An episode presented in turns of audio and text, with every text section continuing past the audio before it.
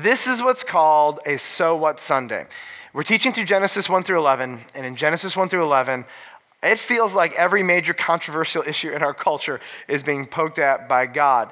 And so we decided to do is, as we teach through Genesis 1 through 11, we're gonna pull out every couple Sundays, and we're gonna do what's called a So What Sunday. We're gonna address one or two major issues that are relevant for our culture, for our church, and we wanna do some training on them. And so today is gonna be one of those So What Sundays. In fact, let me just walk through the next 3 weeks with you, what we're gonna be doing. Today, we're gonna be dealing with the issue of gender. And the title of this sermon is God's Creation Declares God's design for gender. Next week, actually, we're going to take a pause from Genesis and So What Sundays, and Mike Boyle is going to come in, and I asked him personally to preach a really specific message for Village Church. I asked him to preach a message on how to overcome being hurt by your church. The reason I did this should be apparent to most of you, but many of us in this room have experienced a lot of pain and a lot of wounding from our church background. It might be the church you grew up in, maybe the church you came to before here, maybe some of you at Village Church. It's been a place of deep wounding. One of the things I've asked Mike to do is to preach a sermon that does two things. Number one, it is very practical and is encouraging, and it helps us process. I mean, the last thing we want to do is move forward in the next decade of our lives carrying all of this bitterness and baggage behind us. And we really desire Village Church to be a place of true healing. And what that means, though, is a lot of people walk into our doors and they've been really, really wounded. So we want to bless you through that. The other thing we want to do is create a resource for you in the form of a sermon where some of you have friends and family all over the country and world who have been really, really wounded by their experience in the local church. And so we want to give you something that you can say, hey, our church preached a message on this, how to overcome hurt from your local church. And our hope for you is that it'll be encouraging and maybe give some clarity to what some of you are going through. And the challenge that he's going to have, honestly, is that every human being is different. You know, we all come from such different places, but hurt is hurt. And it's unbelievable. We say at Village Church, dad wounds, sex wounds, church wounds, the three most difficult wounds to overcome. And most people don't take seriously the church wound until they experience it. And when they do, they realize that it's deep and it's powerful. And so we want to bless you with that. And so pray for Mike and that for next week. And then the week after that, we're going to do another So What Sunday. We're going to deal with sexuality and marriage. So if you don't want your kids to ask those questions yet, just don't bring them to church that week, but put them in the children's ministry or do something. But that Sunday, it's going to be PG-13 in here. It should be fun. All right, I want to ask you three questions that every Christ follower needs to be clear-headed on. And by clear-headed, I mean you got to have an answer quick. And it's got to be helpful and true. You got to get clarity on these three questions. Question number one, what am I for? The opposite of this would be, what am I against? And here's what you need to know. Everybody knows what you're against. Everybody knows what the church is against, right? But here's our problem. We have not cast a compelling vision about what we are for.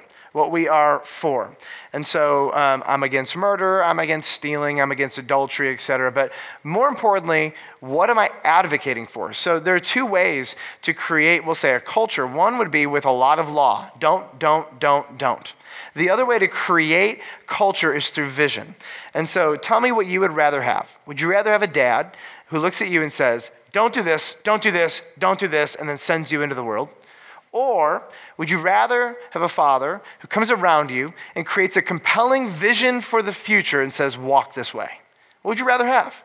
You'd rather have vision any day, and here's what our culture is dying for. Our culture is dying for a compelling vision, and there are so many competing visions in this world about what is good and what is healthy and what creates human flourishing, but we, the church, need to begin to equip ourselves with a vision that creates human flourishing. So people say, Michael, what are you for?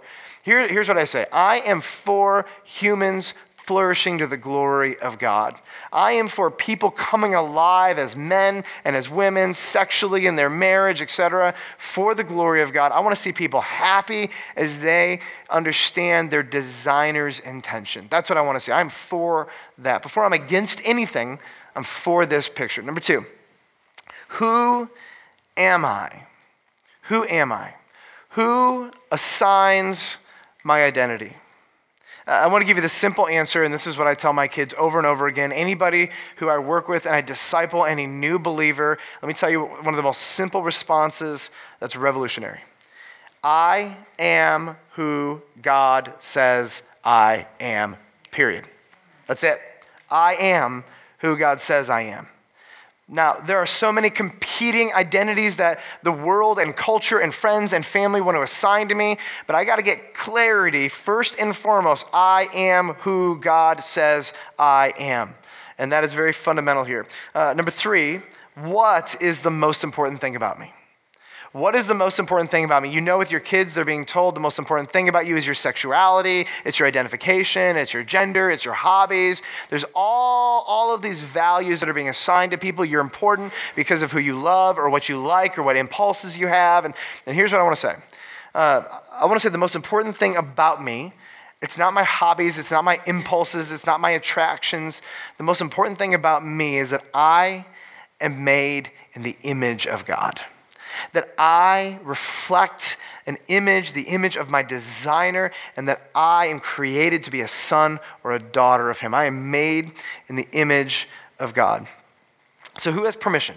Who has permission in my life to assign my vision, to assign identity, and to communicate my value?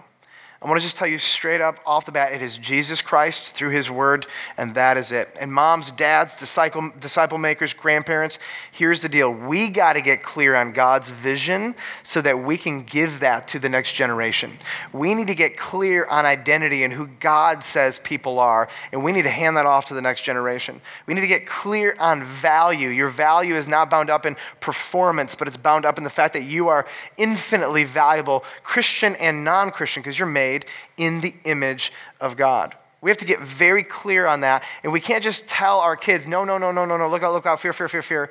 We need to cast a compelling vision. And so on these So What Sundays, there's going to be 3 big categories that we try to address here. Number 1 this morning will be gender. Number 2 will be sexuality. In 2 weeks also will be marriage. And so here's the question, right?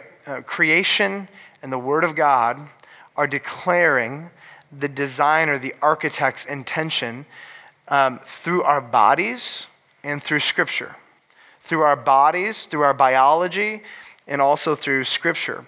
And here's a question I have for my son, and I have for my daughters. Here's a question I have for new believers. Who gets to tell them what is masculine and what is feminine? Who gets to tell them what does it mean to be a man? I get what it means to be a male, but who gets to tell my son what it means to be a man? And who gets to tell my daughters? This is what it means fundamentally at its core, at the very base, right? These principles of what it means to be a woman that transcend culture. Now here's what I'm going to try to do. I want to try to help you with this. I want to try to get to the bottom of this and give you tools that will help you make disciples. That's my desire. And for some of you in this room, this is going to be a mirror, and you're going to look at your own life and say, am I really being a man according to what Scripture says that is? And am I really being a woman according to what Scripture says that is? I want to tell you a couple things in the front end here. I don't want to pick a fight. I don't have the energy to, right? What I do want to do is encourage you. I want to cast a vision for you. This isn't going to be like an anti-culture sermon. This is really just going to be about, here's what God's word says. This is what we get to hear, and we got to figure out how does this translate into our culture, into our families, into those we make disciples. What I'm going to do is I'm going to look at masculinity and femininity from a just purely scriptural perspective. I want you to imagine we're on a deserted island, and we don't know anything else about what's happening in culture, and we just had the Word of God, and we were able to get down to kind of like the very foundations, the building blocks of what is a man, what is a woman, what is masculine, what is feminine. Like, what would the Scriptures say about these fundamentals? I'm not really interested in being politically correct because more and more the Bible just never is. And so my goal today is to kind of distill some of these Scriptures to put them together and help us organize this, hopefully in a way that helps us thrive and helps the generation after us thrive as well. So let's get some terminology down. There is some confusion on what the word gender means and on what the word sex means. So let's talk about the word sex. Sex very simply refers to your biology, male, female. In your DNA, you can break all of humanity down to male or female. This is your sex. Gender is actually a little bit different. Gender has to do with the cultural expression of your maleness, your femaleness, your sex as masculine or feminine.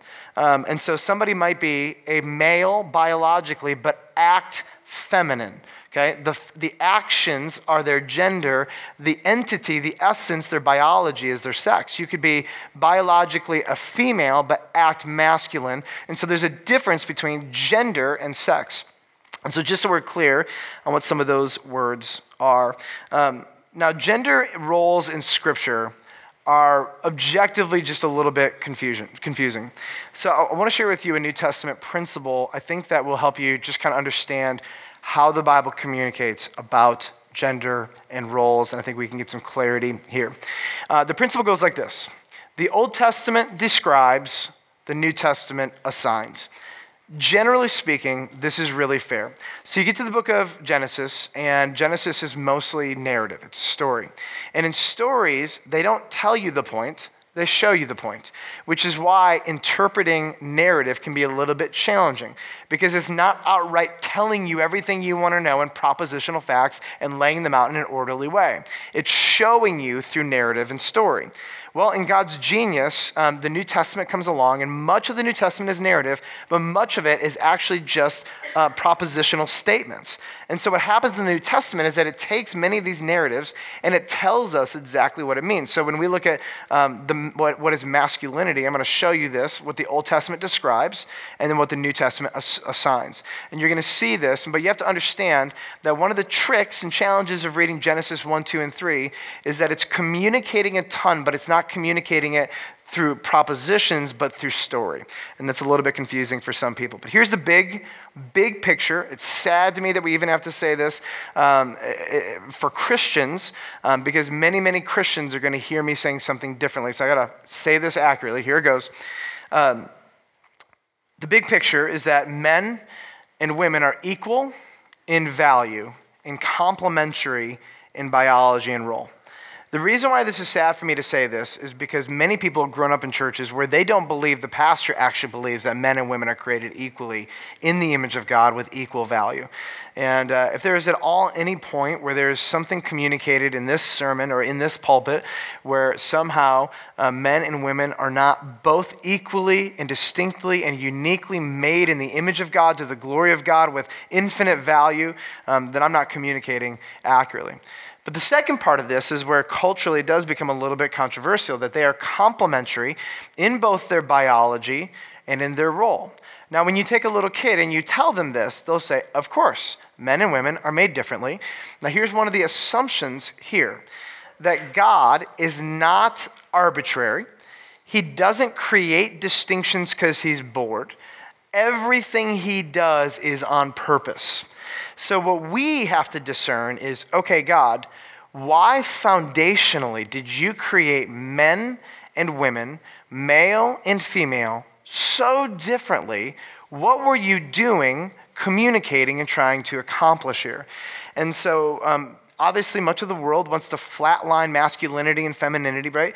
But as Christians, the Bible doesn't really give us permission to do this. We have to ask the question, why did you make men the way you did? Why did you make women the way you did? What were you really up to in this? What is the architect's design and intention? And that's one of the things we want to uncover here. So you can turn with me to Genesis chapter 1.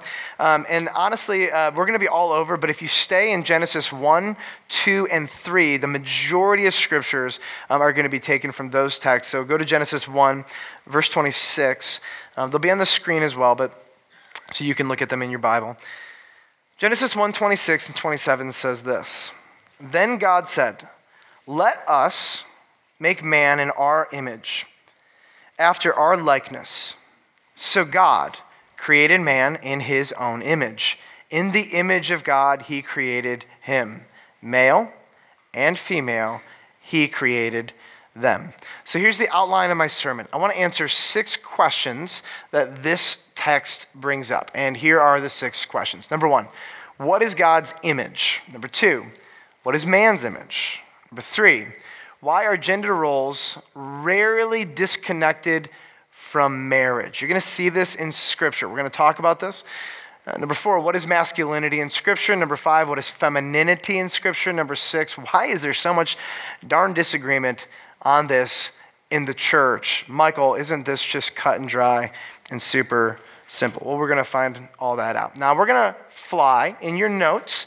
Your notes actually are going to be different than what I'm doing on here. We decided to throw a little bit of an audible this weekend, and we're going to dig deep into this. So scratch out your notes, and you can write down these six questions, and that will be the outline for the sermon. All right, ready? Number one, what is God's image? What is God's image? God's image is two things. It is Trinity, and it is complementary. God's image is Trinity, and it is complementary. Now, Trinity very simply means that there is one God revealed in three persons. God is not as simple maybe as we'd like him to be. You have the Father, you have the Son, and the Holy Spirit. They are one God revealed in three persons, and each person has a distinct role and function to play. Now, pop quiz, Village Church.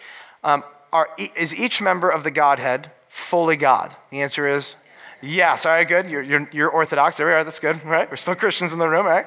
All right. Do they have the same role? No. Is one more important than the other? No. They're all fully God, equal in divinity, but complementary in role. So in the Trinity, the Father is the leader. He calls the shots. And the Son is never like, but I want to be the leader, right? In fact, the Son does whatever the Father tells him to do. And what's interesting is that the Holy Spirit has a different role. The Holy Spirit obeys the Father and the Son. So when the Father tells the Holy Spirit to do something, the Spirit goes and does it. And sometimes the Son tells the Spirit to go do something, the Spirit does it. And the Father, we see, is ordaining. He's in control of all things. The Son is overseeing and implementing, and the Holy Spirit is sustaining. They're equal in value, complementary, but they're one in deity, and there's no lack of a value in any single one of them. And so this is just kind of fundamental. And so in Genesis 1:26 and 27, you see this like plural language, let us make man in our image, right? And already Genesis 1 is kind of hinting at the complexity of the nature of God. And here's what we see, that God is going to make man in his image, which is why we need to understand what is the image of God. It's Trinity, and it's complementary. And so when God makes man, he's going to make man in his image, male and female. We're going to see they are equal in personhood, but they are complementary in nature. This is what it means to be made in the image of God, to be male and to be female. So you get to 1 Corinthians chapter 11, and a pretty controversial verse, but we'll just go with it. We'll get to the end here. Here's what it says. I want you to understand that the head of every man is Christ. This is actually talking about probably husbands, but definitely men here. That husbands, talking about your home and your marriage, you have a leader, and his name is Jesus, okay? And then it goes on and says the head or the leader of a wife is her husband, and the head of Christ is who? God. In fact, in the New Testament, almost always, when you have capital G, little o, little d, this is referencing the Father. And so what we have right here is we even see equality of divinity, but complementary nature of their relationship to each other. So what is the image of God? Number one. Number two, what is the image of man? And very simply, it goes like this. Mankind is male and female. That when God wanted to magnify his image through humanity, he did it through two different sexes, the male sex and the female sex. And it should just be noted here for the sake of clarity in case anybody might assume we're saying something we're not. Men and women are equal in value and personhood. Can I get an amen on that one? Right? Good. All right. But different and complementary in biology. Now that should be like such a no duh for you. But in the church, actually, this is now beginning to be controversial. At the end, we'll get to why. Complementary in biology, psychology, sexuality, even capacity. I'm not talking about men or women can do more, but just different abilities and even roles. That even bound up in why God made a male physically, biologically, hormonally, the way he did, and why he made a woman the same physically, biologically, hormonally, relationally, psychologically, the way he did, actually on purpose and with intentionality, and we're going to uncover some of this. Now, I have to answer one question that many of you would never know to ask, but to bring clarity to this, let's go for it. Number three, why is gender in Scripture so tightly connected to marriage? So now here's the deal. I want to give you a foundation this morning for what is masculinity and what is femininity for kids, for singles, for married people, for people who are widowed or widowers. I want to give like a flat foundational application of this, and it's going to apply differently to singles and to married people, will it not? Now, here's the deal. When we look at scripture and we try to figure out what is masculine, almost every definition and description of masculinity and almost every definition and description of femininity are connected to marriage. So here's what we have to do. We have to kind of draw out what are some of the foundational principles in scripture about manhood and womanhood, but you're going to find that a lot of these are found in the context of marriage. I want to tell you something that might be maybe a new thought for some of you, but here's what it seems. It seems in scripture that marriage seemed to be God's default design for humanity in creation. That when God created humanity, can you hear me? There we go. Marriage was going to be the default for everybody. So God gave everybody a sex designation, male, female. And then he gave them the gift of sexuality that was intended to be used in the context of marriage. And when you had marriage, you had the sexual relationship which allowed you to procreate, right? Before the years and the time of birth control, guess what? You got married and then you started having kids pretty quickly. This is like standard operating procedure through most of history, okay? And so it seems that what God was doing before the fall is that he created a mechanism so that marriage would be the standard expectation for most people. Now, did the fall of man happen? And the answer is absolutely. And is marriage God's will now in light of sin in this world for every single person? Of course, the answer is no. There are some people that God calls to singleness. And to be single means you have to resist the God impulse of your sex and your sexuality and your desire for oneness. You have to resist that and you have to control that. That is in most of humanity. And so here's what we find, that there seems to be this reality that God creates us for this trajectory, but because of sin in this world, not everybody actually follows through on it. Some people want to be married and they can't. Some people got married and then were divorced. Some people got married and their spouse passed away.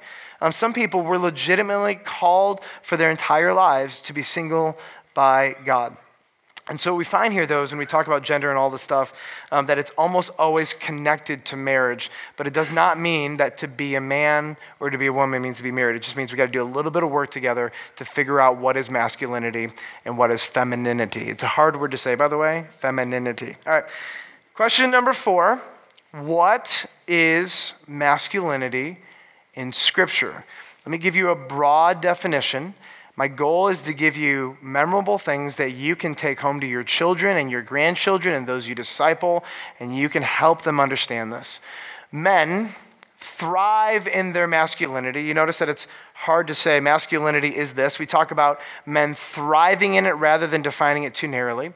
Men thrive in their masculinity when given responsibility to be sacrificial leaders, fruitful providers, and loving protectors over someone of great value. I'm going to say this in the front end. I'll say it on the back end because some of you are transferring ideas and thoughts to me that I personally don't have.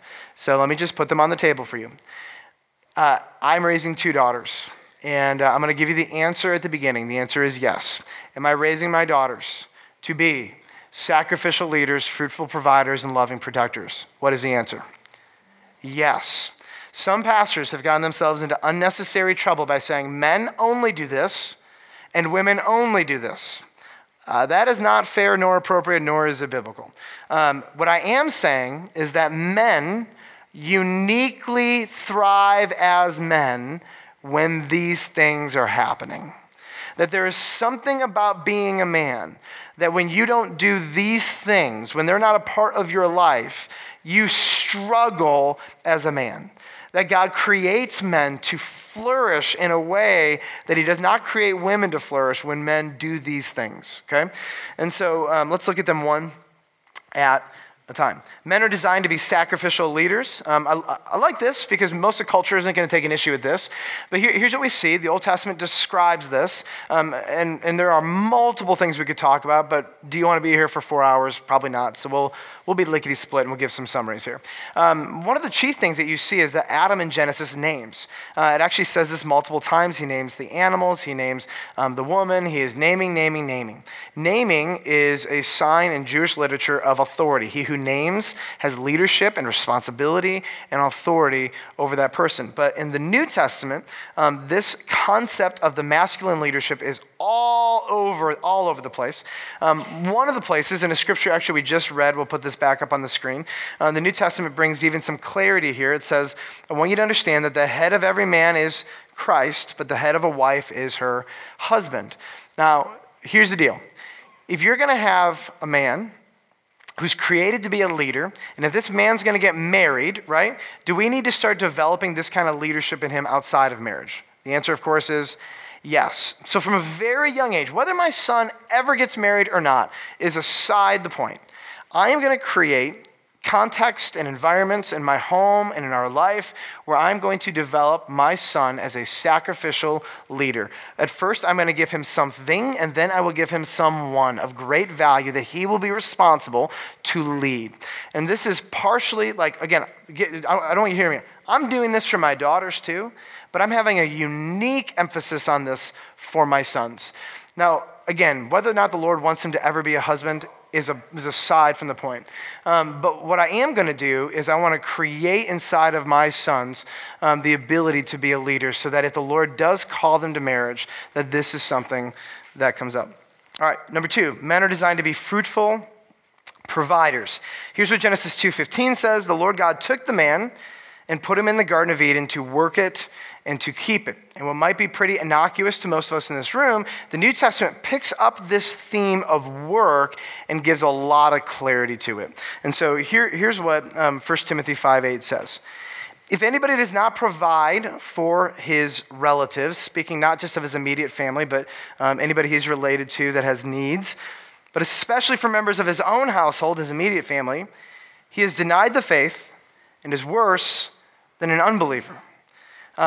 Is it fair to say that God has an expectation that men would learn how to work and provide?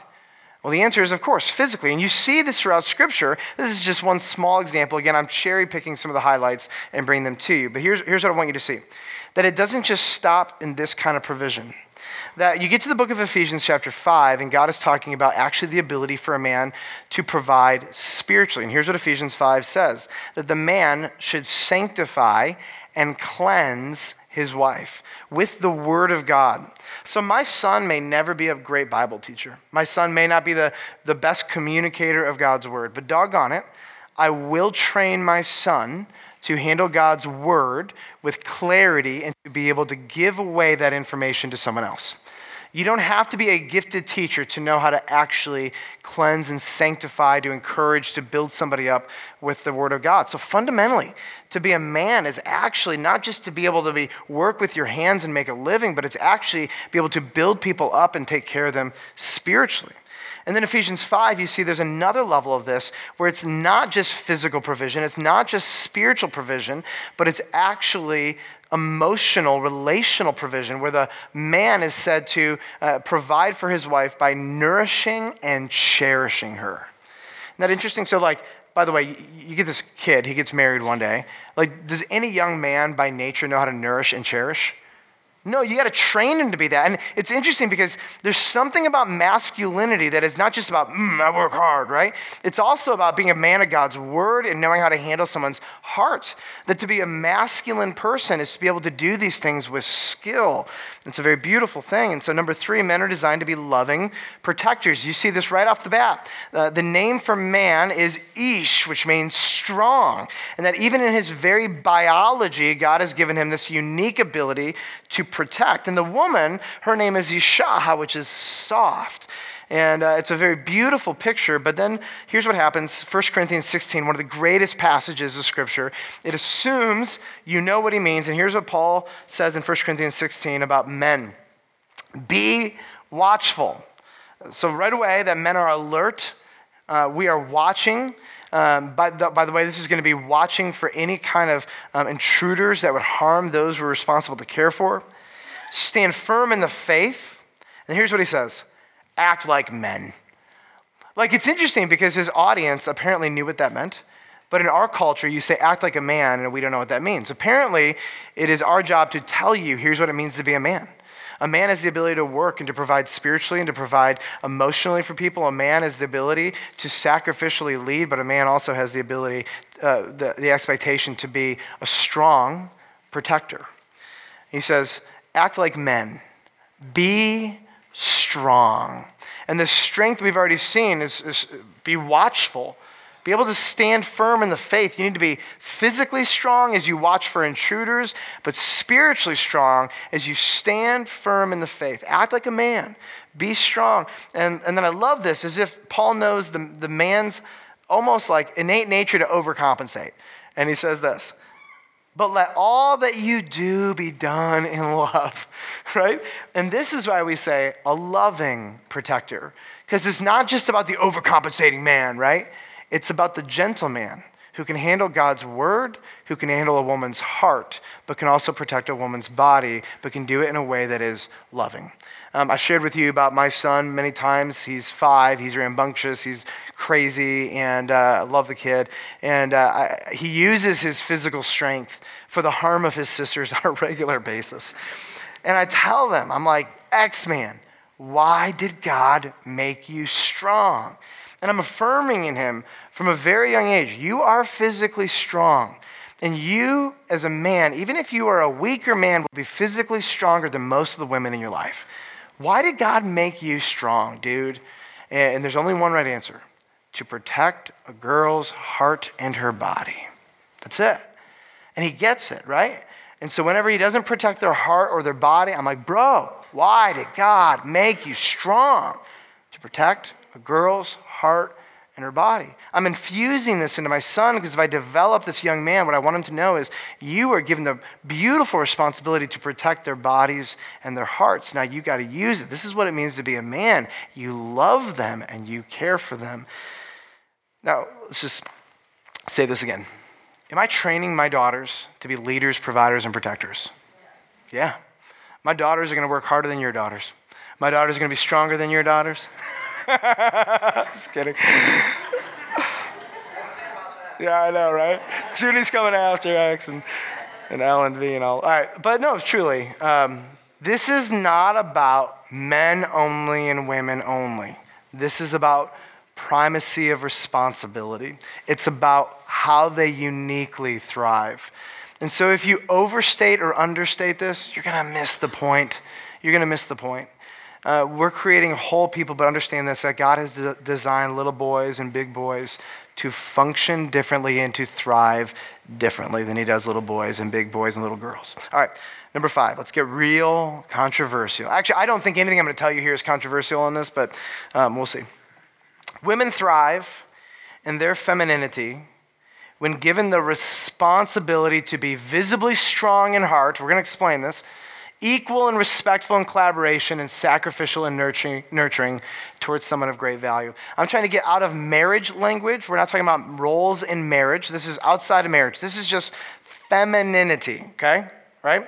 Again, in a couple of weeks, we'll talk about roles and sexual attraction and all that kind of stuff. That's not what we're talking about today. And so here's what I want to do. I want to walk through each of these. And number 1, women are designed by God to be visibly strong in heart. There's this beautiful passage in the book of Proverbs. It talks about the Proverbs 31 woman, right? Again, most of these are in the context of marriage, but if you're going to get the woman who's married to be this, it helps if we can build these attributes in them before they're married. Can I get an amen on that one, right? So these are things that transcend marriage. They are fundamentally just feminine or masculine things. Now let's be clear, because again, I got to overstate this. Am I building a son to be strong visibly in heart? Yes. Okay, here's what the Proverbs 31 woman, here's what it says about her. Strength and dignity are her clothing, and she laughs at the future. I mean, the future is of no fear for her, because she has something internally that is not just internal, but it affects her very presence when she walks into a room. She has an internal fortitude and strength in her soul. The reason I believe this needs to be hyper-emphasized in our culture is because oftentimes, especially in the church, women are communicated or challenged to be weak and soft. And here's what I want to say. You may be soft physically. I'm married to one of the strongest women I've ever met in my life. And in this culture, you have to have inner fortitude to make it as a lady. Can I get an amen on that one, right? Oh my goodness. I want to raise strong daughters. Now here's what I love about the word dignity on this. Dignity has to do with the word royalty or glory. It has to do with the idea that when somebody walks into the room, you know exactly what worth they have because of how they carry themselves. You think about like a princess, right? A princess walks into the room and she just knows she's hot stuff, right?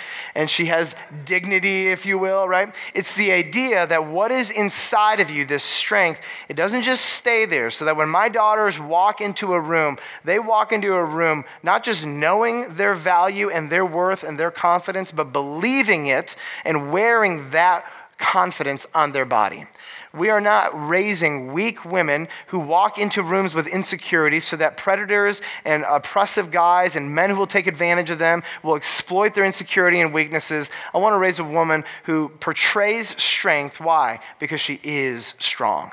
Because she understands that this is a world where we don't need weak women. We need strong women with conviction and discipline. The Proverbs 31 woman is incredible because she leads, she provides, and she protects. This chick is amazing. And so I don't ever want to lose, right? I don't want to lose the actual strength of this woman, because some scriptures can leave us feeling like, women, it's your job to keep your mouth shut and be quiet.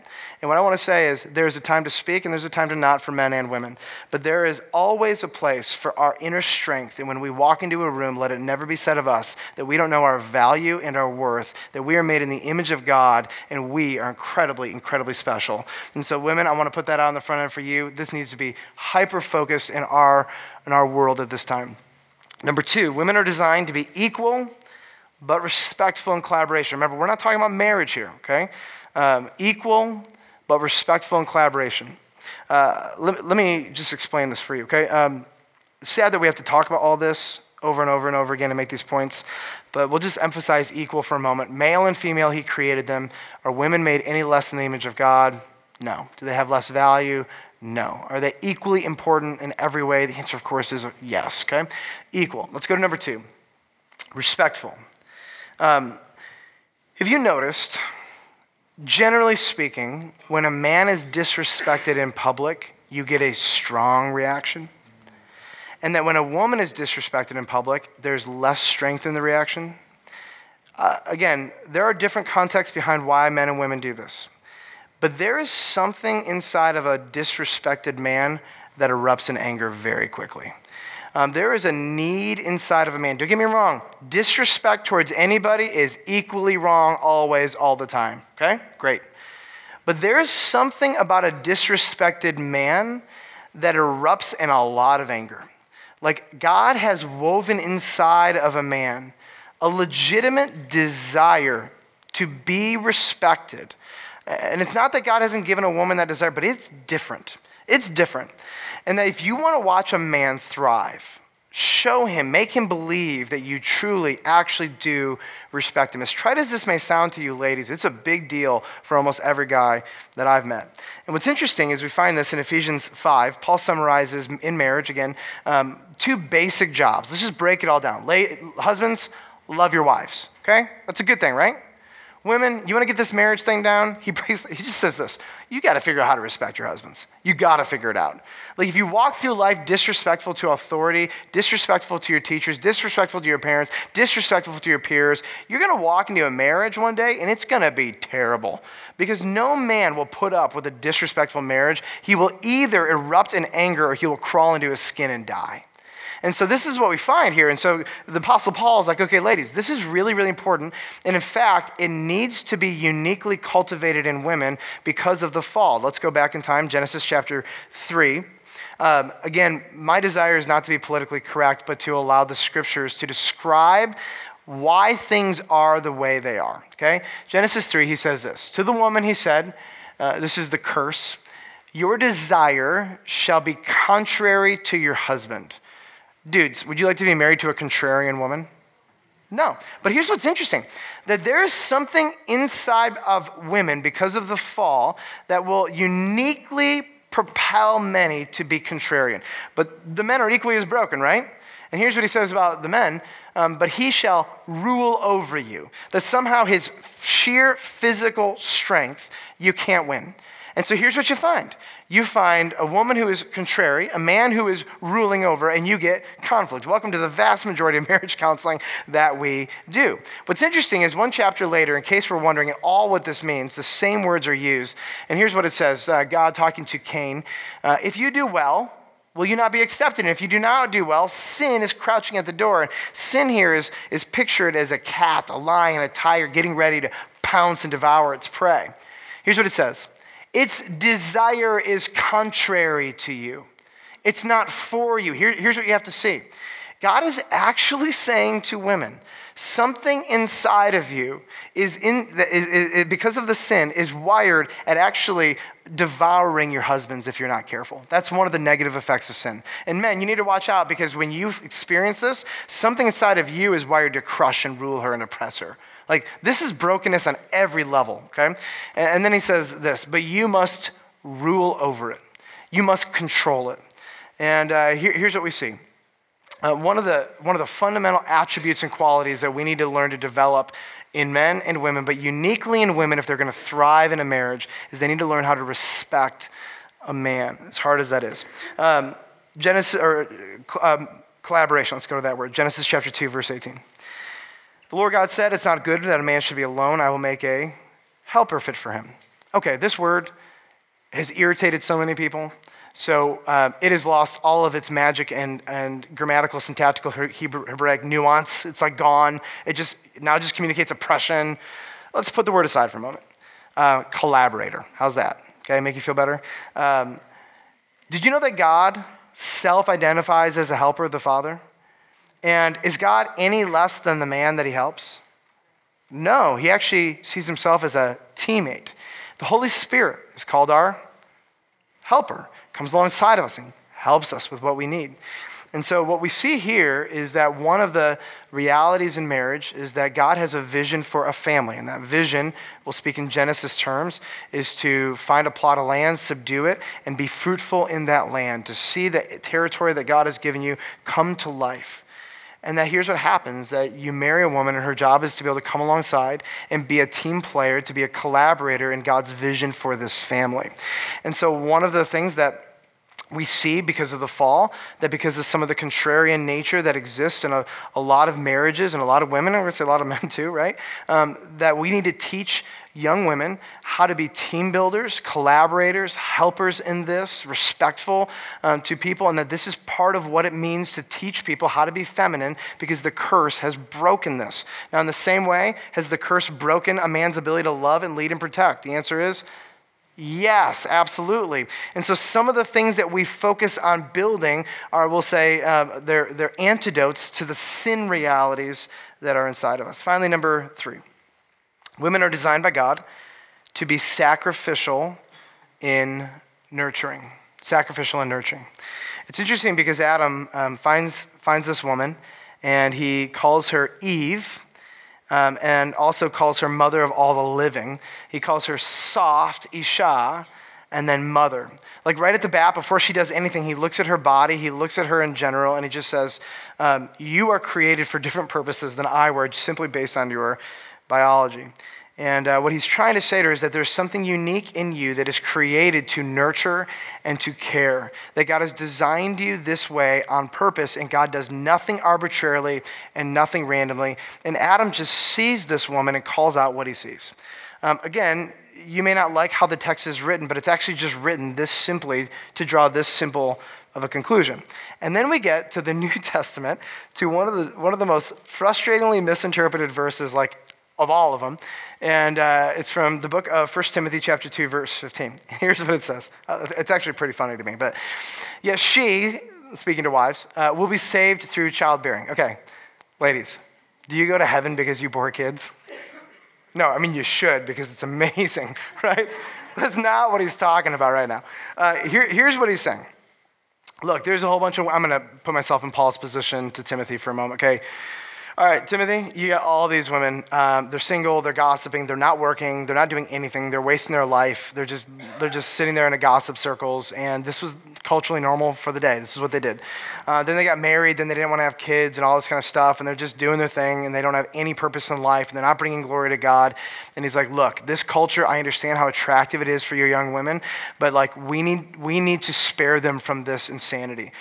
We were created for a purpose. We weren't created to be lazy bums who sit on the side and just serve ourselves. So here's what I want you to tell you. If we're going to like save our women for this, you have to encourage them to do the very things that God has said to do. Find a husband if that is the Lord's will for you, and don't be afraid of being a mom, because God designed you emotionally, physically, biologically, sexually, your gender, your sex, all of that to feed to this purpose.